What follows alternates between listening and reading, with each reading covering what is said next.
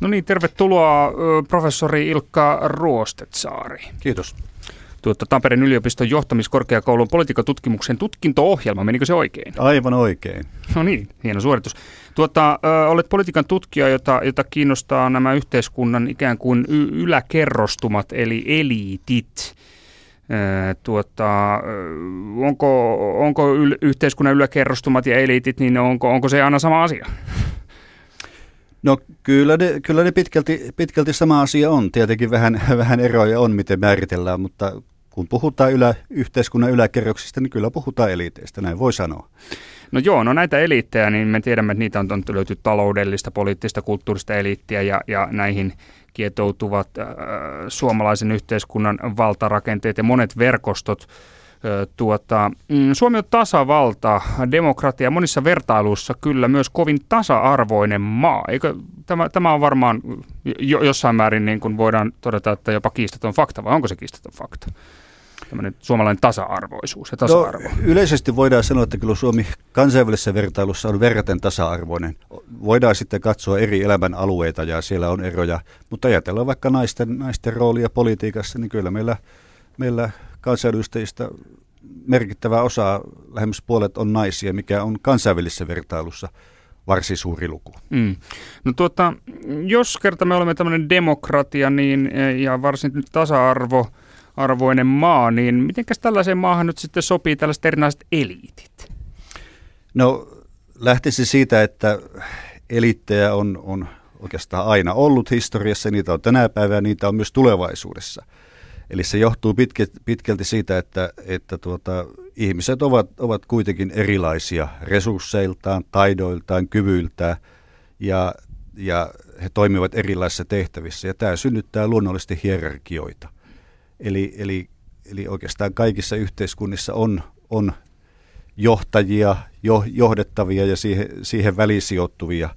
Eli, eli tota, tällaista hierarkioista vapaata yhteiskuntaa ei oikeastaan – ei ole, ole, ole kyetty synnyttämään missään.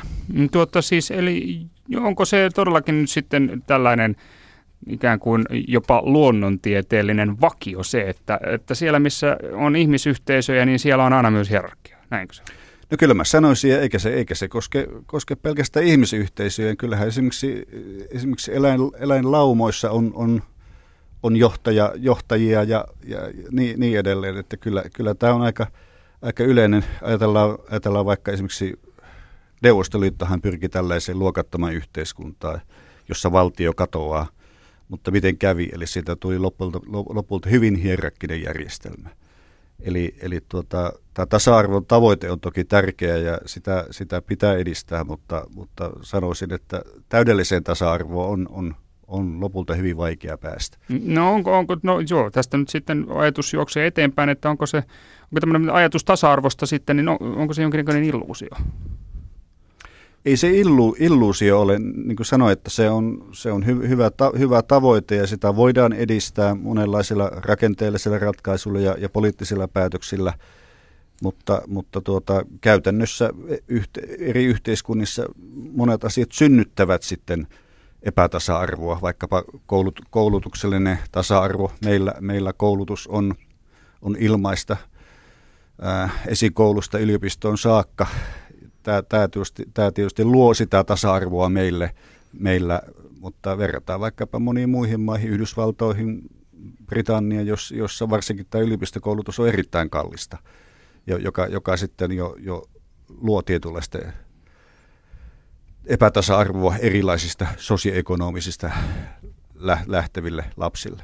Eli ikään kuin erilaisilla poliittisilla päätöksillä tai erilaisilla yhteiskunnallisilla rakenteilla me voimme kun pyrkiä kamppailemaan vai jollain tapaa ikään kuin Don Quixote-maisesti tällaista hierarkkista kehitystä vastaan, mutta emme pääse siitä koskaan ikään kuin irti. Voimme loiventaa sitä, mutta olemme joka tapauksessa sen vankeja. Niin Joo, näin, näin, näin, näin sanoisin, että ei se, ei se epätasa-arvo mikään luonnonlaki ole, että, että, että että kyllä, kyllä me voidaan, voidaan kamppailla tasa-arvon puolesta, mutta, mutta se täydellinen tasa-arvo on, on, on sitten jo vaikeampi ja vaikeampi saavuttaa.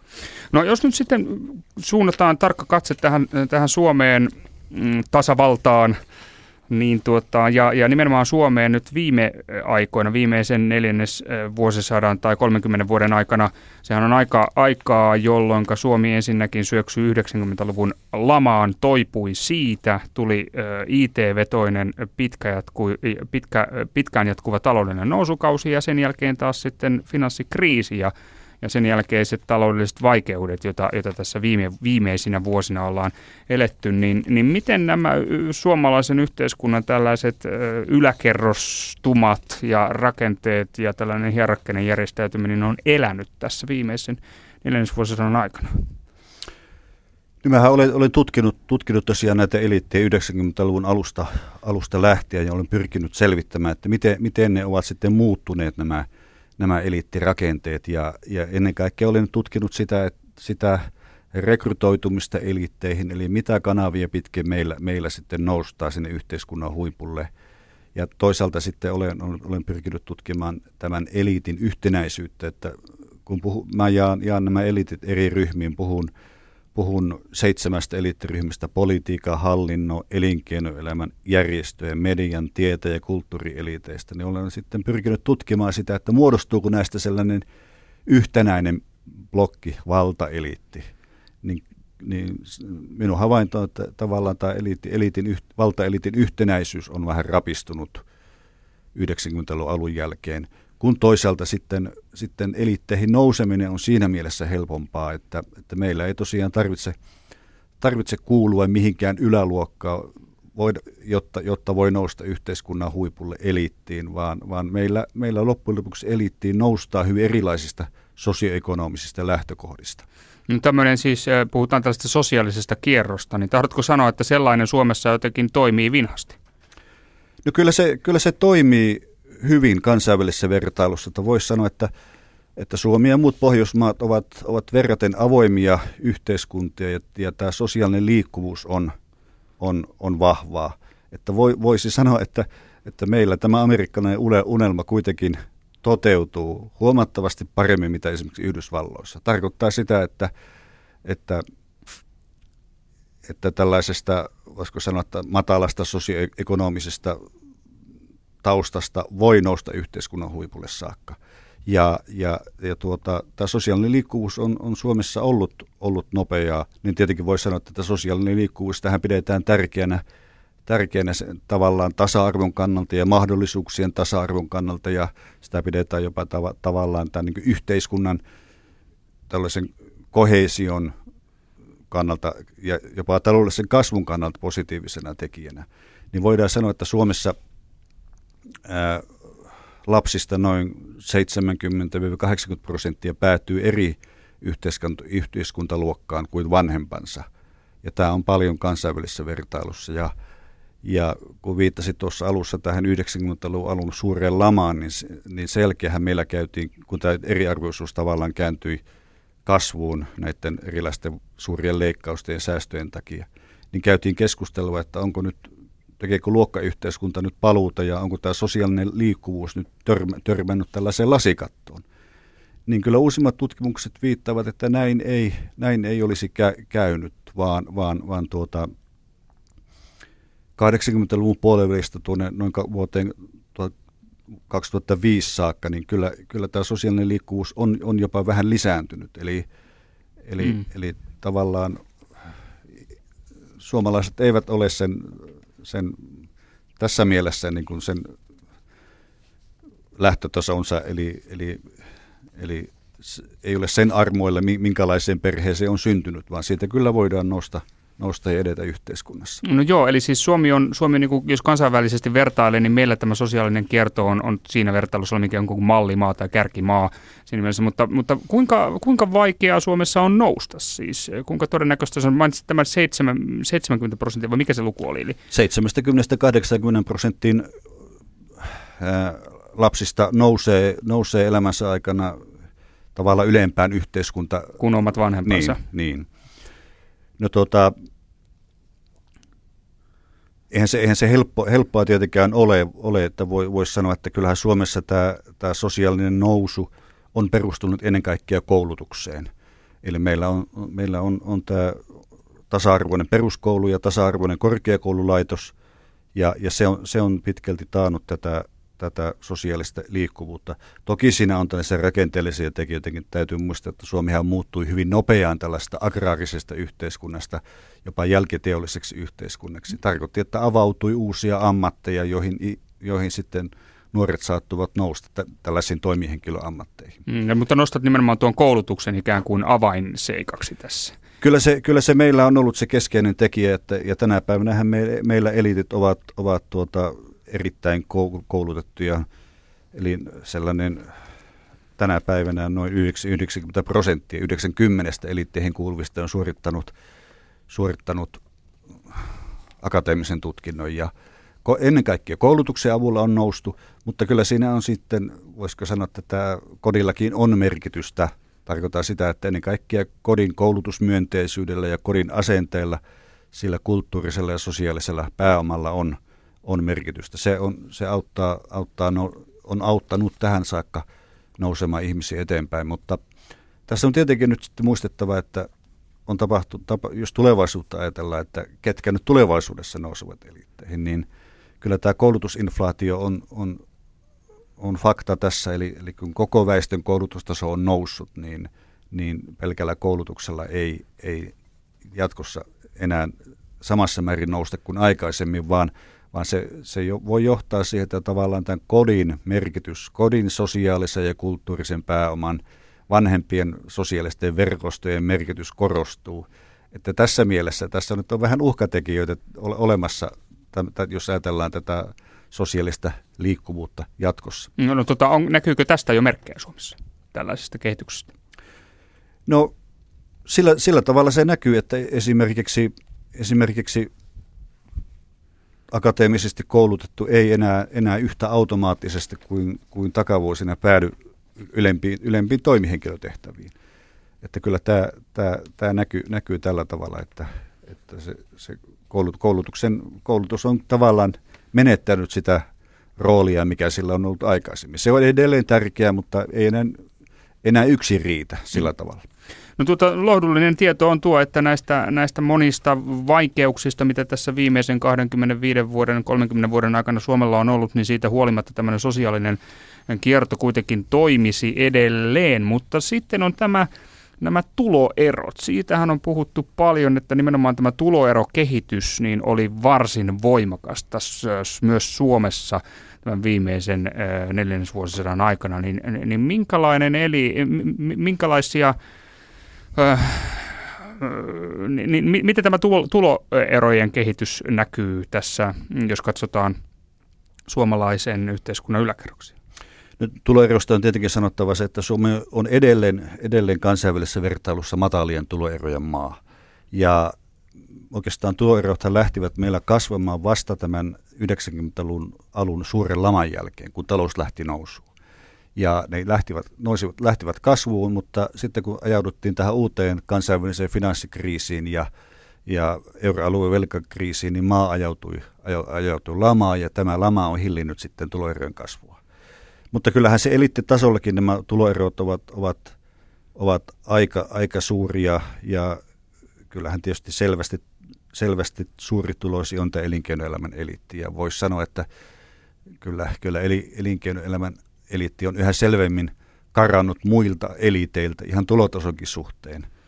suhteen. Eli siihen liittyy tietysti tämä, tämä yritysten palkitsemisjärjestelmä, tulospalkkiot, optiot ja niin edelleen. Ja, mutta mutta tuota, oikeastaan aika mielenkiintoinen piirre on tuo kulttuurielitti, eli se on tulotasolta aika kaksijakoinen, eli siellä on toisaalta hyvätuloisia ja toisaalta pienituloisia.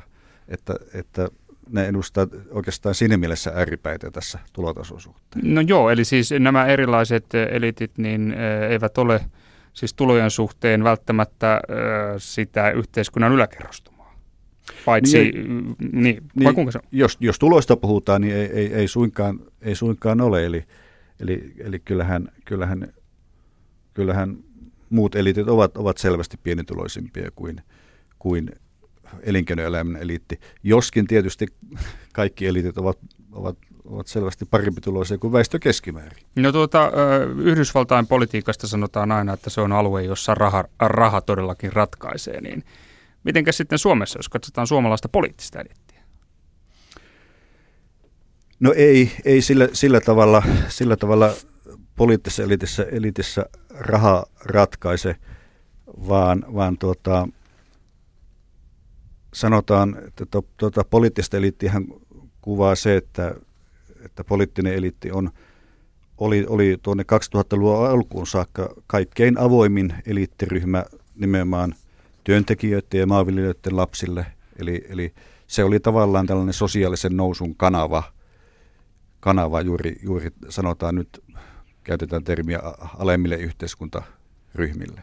Mutta 2000-luvun alkuun näyttää poliittinen elittikin muuttuneen sillä tavalla, että se on yhä enemmän toimihenkilövaltaistunut tai ke- keskiluokkaistunut. Eli, eli sinnekin noustaa yhä enemmän, enemmän keskiluokasta, eikä enää, eikä enää niin viljelijä- tai työ, työväestöstä. Tässä samoihin aikoihin liittyy myös tai tällainen ikään kuin politiikan professionalisoitumisen kehitys, niin tuota, että siitä on tullut ammattimaisempaa. Öö, niin miten tämä vaikuttaa tähän? Niin, kyllä se tietysti näin on, näin on tapahtunut valtakunnan tasolla ja yhä enemmän myös kunnallisella tasolla. Tarkoittaa sitä, että johtavat kunnalliset luottamustehtävät vaativat niin paljon aikaa, että, että se vaatii jo lähes puolipäiväisyyttä ja joissakin kunnissa on, on siirrytty jopa, jopa päätoimisiin tehtäviin, johtavien luottamustehtävien osalta. Eli, eli se tarkoittaa tietenkin sitä, että jotta, jotta poliitikko eläisi, eläisi politiikasta, niin, niin, niin siitä täytyy tietysti maksaa, maksaa saada kohtuullista palkkaa ja, ja kansanedustajan tehtävä on siinä mielessä, mielessä epäkiitollinen, että, että monet joutuvat jopa itse maksamaan näitä vaali, vaalikuluja ja, ja se syö tietysti kuluja. Yle Puhe. Tänään siis vieraana professori Ilkka Ruostetsaari, politiikan tutkija, joka on, on tutkinut näitä eliittejä yhteiskunnassa ja eri, erilaisia yhteiskunnan kerrostumia. Tuota, no tämä siis, siis meillä on näitä taloudellinen eliitti, meillä on poliittinen eliitti, kulttuurinen eliitti. Siinä luottelet, oliko se seitsemän vai yhdeksän? Seitse, eri, seitsemän minulla on mukana tässä. Eri, erilaista, niin, niin tuota, Nouseeko näistä joku toisten, toisten yläpuolelle, jos puhutaan ikään kuin vaikutusvallasta yhteiskunnassa? No sitä on tietysti, tietysti lyhyesti vaikea, vaikea määritellä. Sanotaan, että näillä kaikilla eliittiryhmillä on tavallaan erilaisia valtaresursseja. Eli, eli tietenkin poliittinen eliitti vaikuttaa keskeisesti siihen lainsäädäntöön ja, ja valtion budjettiin – mutta sitten on, on, on esimerkiksi taloudellinen eliitti, niin sehän koostuu lähinnä suuryritysten johtajista, niin, niin suuri, suuryrityksillä on tietenkin sanotaan nyt valtion kansantalouden kannalta suuri merkitys, ne työllistävät paljon ihmisiä, että, ja, ne, ja ne vaikutusvallan lähteet ovat erilaisia. Puhutaan mediaelitistä, niin, niin mediaelitin valtahan on pitkälti tällaista symbolista, eli, eli se kykenee julkisuuden kautta vaikuttamaan ihmisten mielipiteisiin – ja, ja sanotaan järjestöeliitin vallan lähteen on pitkälti joukkovoima.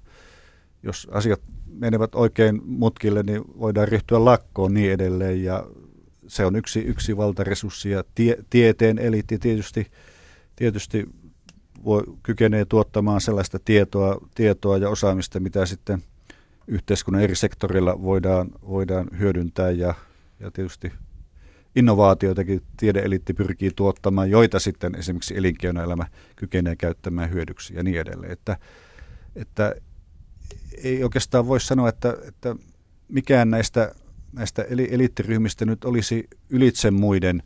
Kaikilla on erilaisia, erilaisia vallan lähteitä, mutta ehkä se voi sanoa, että tämä kulttuurieliitti on kyllä, kyllä tavallaan oma lukunsa, että se kytkeytyy kyllä näihin muihin eliitteihin aika, aika löysästi. Että se, se on vähän, vähän niin kuin tämän eliittirakenteen ulkokehällä. Mm-hmm. Mikä, si, mikä sen sinne vie? No ehkä se johtuu siitä, että, että tämän kulttuurin, kulttuurin merkitystä muut eli, eliitit eivät sillä tavalla korosta.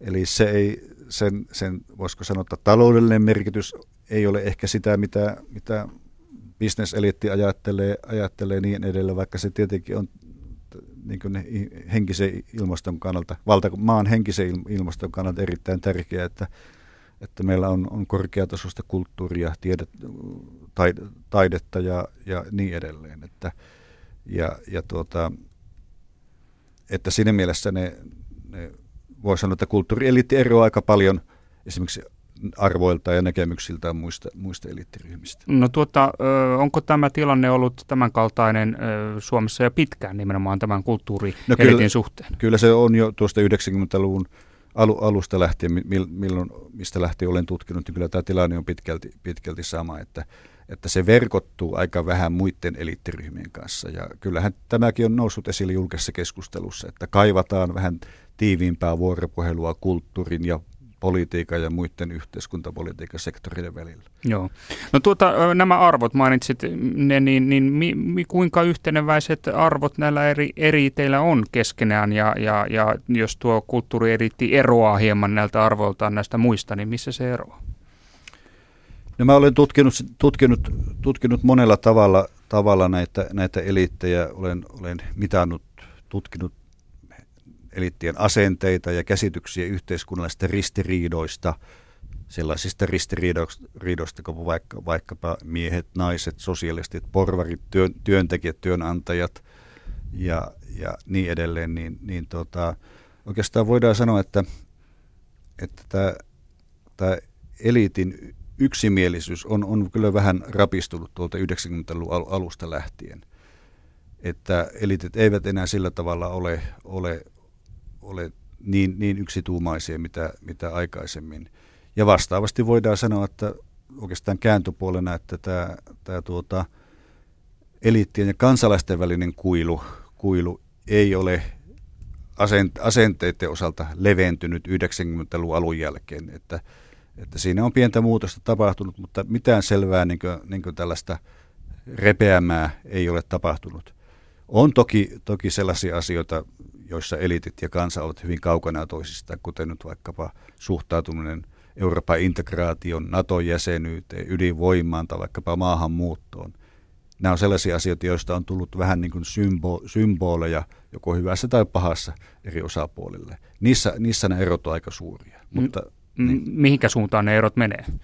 No tietenkin nyt sanotaan, sanotaan Euroopan integraatio osalta NATO-jäsenyyden osalta, niin kyllähän, kyllähän elitit ovat paljon, paljon myötämielisempiä integraatio- ja NATO-jäsenyyden suhteen kuin kansalaiset keskimäärin. Entäs sitten tässä oli, miten, kuinka tämä maahanmuutto? No maahanmuuttokriittisyys on, on, on, se ei ole mikään yllätys, yllätys, yllätys tuota, suurempaa kansalaisten keskuudessa, mutta, mutta ylipäätään muutkin kuin omani tutkimukset viittaavat siihen, että, että esimerkiksi kansalaisten asenteet eivät ole viime vuosikymmenen aikana kauheasti muuttuneet. Huolimatta siitä, että meillä on ollut 90-luvulla suuri lama ja nyt ollaan, ollaan uudessa lamassa, niin tästä huolimatta niin, niin asenteelliset muutokset eivät ole olleet kovin suuria. Okei, okay, olimme varsin siis staattinen maa tässä suhteessa. No kyllä, kyllä me olemme aika, aika tavalla, tavalla, voisiko sanoa, että tällainen rauhallinen ja, ja, ja tuota... Mikään ei liikahda. Ei, no ei, ei, aika hitaasti, hitaasti liikahtaa, että, että tietysti, tietysti maahanmuutosta käydään, käydään kiivastakin keskustelua, mutta, mutta kyllä näissä, näissä mielipidetutkimuksissa niin ne muutokset eivät ole suuria verrattuna takavuosiin. No tämä ikään kuin eliitin ja rahvaan välinen kuilu, niin löytyykö tällaista kuilua ja, ja tuota, kuinka syvä rotko se on? Ja mainitsit, että se nyt ei olisi ainakaan hirveästi leventynyt tässä viime vuosina, mutta jonkinnäköinen kuilu ilmeisesti löytyy.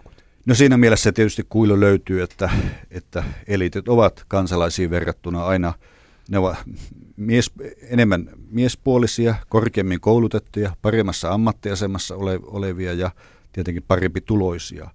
Eli tässä mielessä, mielessä, mielessä tämä kuilu, kuilu nyt on, on olemassa, mutta, mutta tuota, ja vielä, vielä voidaan lisätä, että tuloerot ovat edelleenkin Suomessa kansainvälisesti pienet. Eli kyllä tietysti kuilusta puhutaan, puhutaan ja, ja voidaan, voidaan sanoa se, että tällainen kuilu ei ole, jos, nyt, jos kuilua oli 90-luvun alussa, niin se ei ole merkittävästi, tai se ei juurikaan leventynyt sitten tähän päivään tultaessa. Mutta tietenkin nyt, nyt on mahdollinen, että, mahdollista, että, että tämän nykyisen talouskriisin aikana eliitti ja kansallisten väli, välinen kuilu, kuilu on saattanut lähteä levenemään. Sen, sen näemme vasta tulevaisuudessa, mutta... Tästä ei ole siis mitään verifioitua faktaa vielä. Ei sitä, ei sitä, ei sitä vielä, vielä ole ja, ja tuota, viittaa nyt siihen esimerkiksi, miten tätä talouskriisiä on hoidettu, eli sitä on hoidettu tietyllä tavalla epäsymmetrisesti, minkä eliitti on avoimesti todennutkin. Tarkoittaa sitä, että leikkaukset ja säästöt ovat, ovat kohdistuneet kansalaisiin, usein vieläpä vähempiosaisiin, kun taas sitten yritysten ja yritysjohtajien e-, edut ovat, etuja on lisä, lisätty, tai ainakaan yritys, yrityksille ei ole annettu lisää rasituksia, päinvastoin niitä on kevennetty. Ja, ja, ja tuota, eli tämä on tietysti kansalaisissa voinut synnyttää nyt sellaista käsitystä, että kaikki eivät ole – eivät samassa veneessä. Samassa eikä. veneessä tai eivät ainakaan souda samaan suuntaan. Ja, tai että kuilu levenee. Niin, niin, ja tässä nyt on, on ihan kun seurataan ajankohtaista keskustelua, niin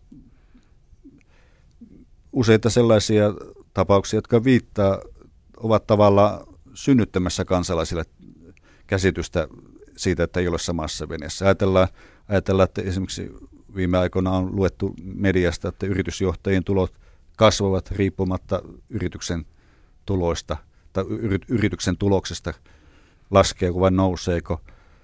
Vuorineuvoksia on muuttanut veropakolaisiksi Portugaliin ja jotenkin, jotenkin mä luulen, että kansalaisille on voinut tulla sellainen käsitys, että, että ne, joilla on eniten tätä veromaksukykyä, niin, niin käyttävät sitä rahaa sellaisten palveluiden ostamiseen, joilla voidaan välttää verojen maksua.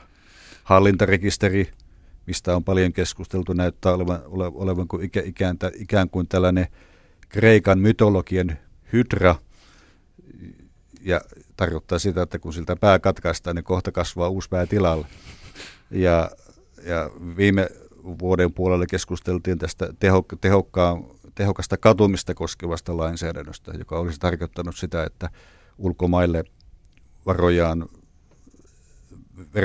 verot, verotusta pakoon siirtäneet olisivat voineet palauttaa sitten ne kotimaahan ilman rikosoikeudellista vastuuta se kaatui julkisuuden paineen vuoksi. Eli tällaisia, meillä, meillä on noussut aika paljon julkisuuteen tällaisia, tällaisia kansalaisia kuohuttavia teemoja, jotka, jotka omalta osaltaan voi, voivat tietenkin synnyttää sitä kuilua ja leventää sitä. Se, ne oikeastaan nähdään vasta, vasta tulevaisuudessa, että, että Miten käy? Miten käy? Mm, tuota, joo, no tämä tietysti ju, juuri tämä ikään kuin tämä, siis kuten tässä todettiin, että me ei, ei, ei pystytä vielä jotenkin veri, verifioimaan kauhean tarkkaan sitä, että minkälainen ä, tämä kuilu nyt tällä hetkellä on, tai olisiko se ikään kuin leve, leventynyt eliitin ja sitten tuota, kansan tai rahvaan välillä. Mutta joka tapauksessa, jos, jos tulee ikään kuin laaja kokemus siitä, että se olisi leventynyt, sehän aiheuttaa tietysti voimakkaita poliittisia paineita järjestelmään ja sen muuttamiseksi, niin tuota, Ilkka Ruostesaari, kun olet nyt tutkinut näitä eliittirakenteita, niin, niin jos yhteiskunnassa niin sanotusti rytisee, ja eliittirakenteetkin rytisee siinä sama, samalla, niin ovatko tällaiset muutokset niin ylipäänsä sitten tuon demokratian kannalta niin noin historiallisessa valossa, niin ovatko ne myönteisiä vai kielteisiä muutoksia olleet? No tietysti tietysti historiasta löytyy sellaisia tilanteita, joissa eliittirakenteet ovat, ovat rytisseet. Viittaa nyt vaikkapa tuohon, tuohon Itä-Euroopan romahdukseen, reaalisosialismin romahdukseen. Eli sehän tavallaan, tavallaan aiheutti murroksen, eli vanha, vanhat eliittirakenteet romahtivat. Mutta aika, aika, aika mielenkiintoinen kuvio on kuitenkin se, että Itä, Itä-Euroopassa, esimerkiksi Venäjällä, siellähän tavallaan tämä, tämä vanha eliitti loi uudelleen nahkansa, eli, eli tarkoitan nyt sitä, että kun siellä oli tämä kommunistisen puolueen ympärillä rakentanut eliitti, joka sitten kykeni yksityistämään valtion omaisuutta ja, ja, ja tästä vanhasta puolueelitistä muodostui sitten uusi, eliitti. uusi tavallaan bisneseliitti. Mm.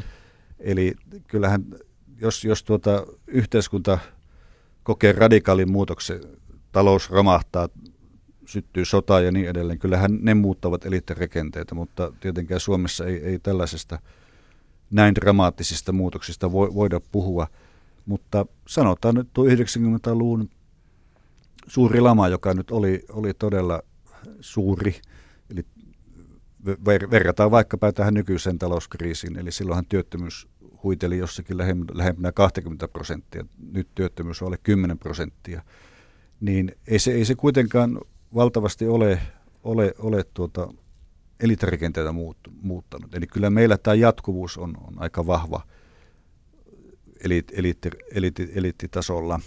Onko se ikään kuin tuo raju suonenisko 90-luvun alussa, niin, niin ikään kuin sitten niitä, jos katsoo niitä muutoksia, mitä se on aiheuttanut, totesit, että yhteiskunnan yläkerroksissa juurikaan ei muutoksia tullut sen takia, mutta, mutta ajatteko se muutoksia sitten taas päinvastoin tuolla ikään kuin yhteiskunnan ää, alakerroksissa, sen, sen porukan keskuudessa, jolla menee kaikista huonoiten tai joka on kaikista kauimpana näistä eliteistä? No kyllähän siitä on keskusteltu ja on tutkimustietoakin, että kyllähän, kyllähän tämä 90 suurilla, 90-luvun alun suuri lama aiheutti tällaista eriarvoisuuden kasvua ja, ja, ja, tuota, ja edelleenkin ollaan huolissa esimerkiksi siitä, että kun siitä, varsinkin siitä ikäluokasta, jonka piti juuri silloin 90-luvun alkupuolella astua työmarkkinoille, koulun penkiltä työmarkkinoille, ja kun, kun maassa oli valtava työttömyys, niin, niin, niin tässä, tässä tuota, aiheutuu työttömyyttä ja he eivät tavallaan päässeet elämään kiinni. Mm. ja sitä, sitä, sitä on saattanut syntyä hyvinkin pitkäaikaisia vaikutuksia. Ja on puhuttu jopa, jopa tällaisen eriarvoisuuden periytymisestä, että, että tämä oli, oli siinä mielessä, mielessä aika, aika rankka tämä 90-luvun luvun lama ja oikeastaan vieläkään ei kaikkia kokemuksia siitä ole saatu esille. Löytyykö sinun tutkimuksistasi ikään kuin vahvistusta tällaiselle eriarvoisuuden periytymisen mekanismille Suomessa viime aikoina? Ei, se, ei, se, ei minun tutkimuksestani sitä löydy, koska mä olen tavallaan tutkinut sitä eliittiä ja taas sitten en ole keskittynyt siihen, siihen kansaan. Eli en, en, en, en siinä mielessä omi, omiin tutkimukseni pohjalta, pohjalta pysty, pysty sanomaan. Mutta Muuta kuin sen, että sosiaalinen kierto toimii se, se toimii, mutta, mutta tietysti kaikki, kaikki yhteiskunnalliset päätökset, jotka kohdistuvat koteihin, ne ovat siinä mielessä merkittäviä, perheisiin siinä mielessä merkittäviä, että, että koulutus periytyy tänä päivänä edelleenkin aika vahvasti. Ja, ja jos, jos, jos perheet ja kodit voivat hyvin, hu, anteeksi huonosti, niin kyllä se heijastuu myös lapsiinkin. Ja, ja tätä kautta tämä tavallaan kotien ja perheiden tukeminen on, on erittäin tärkeää. No tuota media, se on yksi näistä eliteistä, sillä on tällaista mielipidevaltaa. Ja tuota, mediaa usein syytetään siitä, että se puolustaisi eliittiä eliittejä jollain tapaa, tällaisia yhteiskunnassa vallitsevia valta-asetelmia, niin pystytkö Ilkka Ruostetsaari sanomaan tästä jotain, tästä median roolista, mediaeliitin roolista, että pönkittääkö se tällaisia yhteiskunnallisia valta-asetelmia vai, vai pikemminkin purkaako niitä? Medianhan pitäisi olla jonkinnäköinen tämmöinen vallan vahtikoira. Joo, tosiaan median, median pitäisi olla, median yksi tehtävä on olla vallan vahtikoira ja kyllähän se sitä, sitä tehtävää hoitaa ja, ja media- ja politiikan suhteesta käydään jatkuvasti keskustelua ja tutkijoillekin on siitä vähän erilaisia tulkintoja. Puhutaan politiikan medialisoitumisesta, medioitumisesta, mikä tarkoittaa sitä, että poliittiset päättäjät mukautuvat, to, mukauttavat toimintaansa median ehtoihin, myös sosiaalisen median ehtoihin. Mutta kyllä oma käsitykseni on, niin mikä näyttää olevan muillakin tutkijoilla, aika monilla tutkijoilla, että että median vaikutus politiikkaan ei ulotu kovin syvälle siihen vallan ytimeen. Mm. Eli tarkoittaa sitä, että, että median kyky nostaa asioita agendalle, eli poliittisen päätöksenteon kohteeksi, on, on kuitenkin rajallinen. Eli, eli sano, sanoisin niin, että kyllä media enemmän, enemmän seuraa politiikkaa kuin päinvastoin.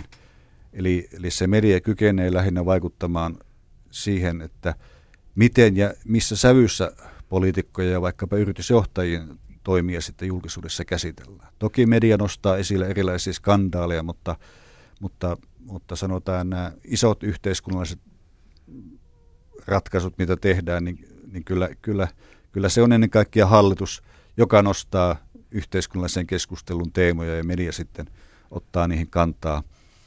Mutta juoksee perässä ikään kuin. Juoksee perässä ja tietysti eri tavalla kommentoi niitä. Sekin täytyy sanoa, että, että mediassakin on oma eliittinsä ja, ja kyllä, kyllä media-eliitti kietoutuu yhteen näiden yhteiskunnan muiden eliitt, eliittien, eliittien kanssa, että, että tuota, Mm, kuinka tyypillistä tämä, tämä muuten on nimenomaan tämä, että eri, eri, eri eliitit ikään kuin kietoutuvat keskenään? Kyllä se meillä on, on, on hyvin, hyvin tyypillistä. Eli, eli Suomihan on oikeastaan pieni maa, jossa kaikki vaikuttajat tuntevat, tuntevat toisessa. Väitetään, että Suomi ei ole maa, vaan klubi. eli, eli se tarkoittaa lähinnä sitä, että meillä tämä vaikuttaminen perustuu hyvin pitkälti henkilökohtaisiin yhteyksiin, tapaamisiin ja että ihmiset tunnetaan, tunnetaan ja, ja tuota, kyllä tämä, tämä, tämä, tässä tietysti on, median täytyy tietysti, tietysti tunteakin vaikuttajia, jotta, jotta, jotta niitä juttuja saadaan aikaiseksi. Se kuuluu asiaan, mutta, mutta tuota, tietysti myös, myös sitä vaikuttamista tapahtuu näiden yhteyksien kautta. No tuota, jos tätä, tästä ö, suomalaisista näistä eri eliteistä jotain voi sanoa, ö, niin, niin mitä siitä voi sanoa siis esimerkiksi siinä suhteessa, että ympäröikö näitä suomalaisia elittejä ikään kuin jonkinnäköiset lasiset seinät ja lasiset katot vai, vai sitten tämmöiset jyhkeämmät betonimuurit ja, ja kuinka korkeat sellaiset? En mä, sano, en mä sanoisi, että, että kyllä tämä minun havaintojeni mukaan, tulosteni mukaan tämä elit, eliitin yhtenäisyys tai valtaeliitin yhtenäisyys on, on vähän heikentynyt 90, 90-luvun alun jälkeen. Se, se, se ei ole enää niin yksimielinen kuin, kuin aiemmin ja, ja, ja tuota, voisi sanoa, että tämä, tämä vaihtuvuus näissä eliteissä on ollut aika suurta. Eli, eli, eli siellä ei, ei tuota, olla, olla ikuisesti, eli, eli tuota, tässäkin on eroja yllättäen eliittiasemien säilyttäminen on meillä kaikkein helpointa politiikan ja hallinnon eliteissä. Vaikka poliitikot valitaan neljän vuoden välein, niin siltikin se on ollut helpompaa. helpompaa. Eli, eli tota, tässä mielessä eliittiasemien pysyvyys on vähentynyt, eli poistuvu, poistuvuus on merkittävästi lisääntynyt paitsi politiikan ja tieteen eliteissä. Ja, ja ennen kaikkea nyt sitten, eli siis tarkoitan sitä, että liikkuvuus eliittien välillä on on vähentynyt. Oikeastaan ainoa poikkeus tässä on tuo poliittinen eliitti, josta siirrytään yhä enemmän muihin eliitteihin, järjestöjä ja elinkeinoelämän eliitteihin. Ja tästähän on esimerkkiä ihan viime vuosilta, miten käytetään termiä pyöröovi, eli miten, miten meillä on, on esimerkiksi ministeri saattanut siirtyä työmarkkinajärjest, suoraan työmarkkinajärjestöjen johtotehtäviä ja niin edelleen. Että, että tämä on, on on yleistymässä Suomesta, koko ajan yleistyy ja, ja tuota, se on tietysti hyvä asia, jos että sitä kautta voidaan purkaa tällaista sektoroitumista, mutta, mutta, mutta siitähän on sitten käyty, käyty vähän keskustelua, että pitäisikö olla karenssi, että tavallaan sisäpiiritiedot eivät sitten valu, valu vaikkapa nyt politiikasta jonnekin elinkeinoelämään. Mm. No tuota, joo, tähän loppuu vielä Ilkka Rostetsaari. Tuota, niin kuin tiedät, niin maailma on se on aina, aina muutoksessa ja, ja, ja liikkeessä. Ja nyt yksi, yksi iso ilmiö on tässä tämä massiivinen tietovuoto tuolta Panamasta, nämä Panaman paperit, niin mitä, mitä luulet, että tällainen yksittäinen asia, kykeneekö kautta, pystyykö se heiluttamaan esimerkiksi tuo, tällaisia taloudellisten eliittien tai, tai finanssimaailman eliittien asemaa? Vaikuttamaan pysyvästi sinne? No kyllä mä uskon, uskon että tällä, tällä on aika, voi olla aika suuriakin vaikutuksia, eli, eli tota, tämä antaa viestiä siitä, että tällaisia, tällaisia ikuisesti turvallisia veroparatiisia ei ole ja, ja, ja mone, monilla asioilla näyttää olevan taipumus paljastua, eli, eli, eli ehkä tämä viestittää siitä, että me ollaan, ollaan tuota, menossa vähän avoimempaan yhteiskuntaan, mikä on tietysti ihan – ihan hyvä asia. Tuota, noin historiallisessa tarkastelussa, niin uskotko isoon muutokseen? No en usko, että tässä nyt mitenkään isoa muutosta tapahtuu. Pienin askelin mennään eteenpäin ja kyllähän tässä esimerkiksi EU on nyt tarttumassa tällaisiin, tällaisiin, tällaisiin veron, veronkiertoa ja välttely, eli tähän pyritään löytämään kansainvälisiä ratkaisuja ja kyllähän tällainen kansainvälinen paine sitten näitä veroparatiisia kohtaan näyttää – näyttää lisääntyvän, eli, eli kyllä, kyllä tällä, tällä oma merkityksessä on.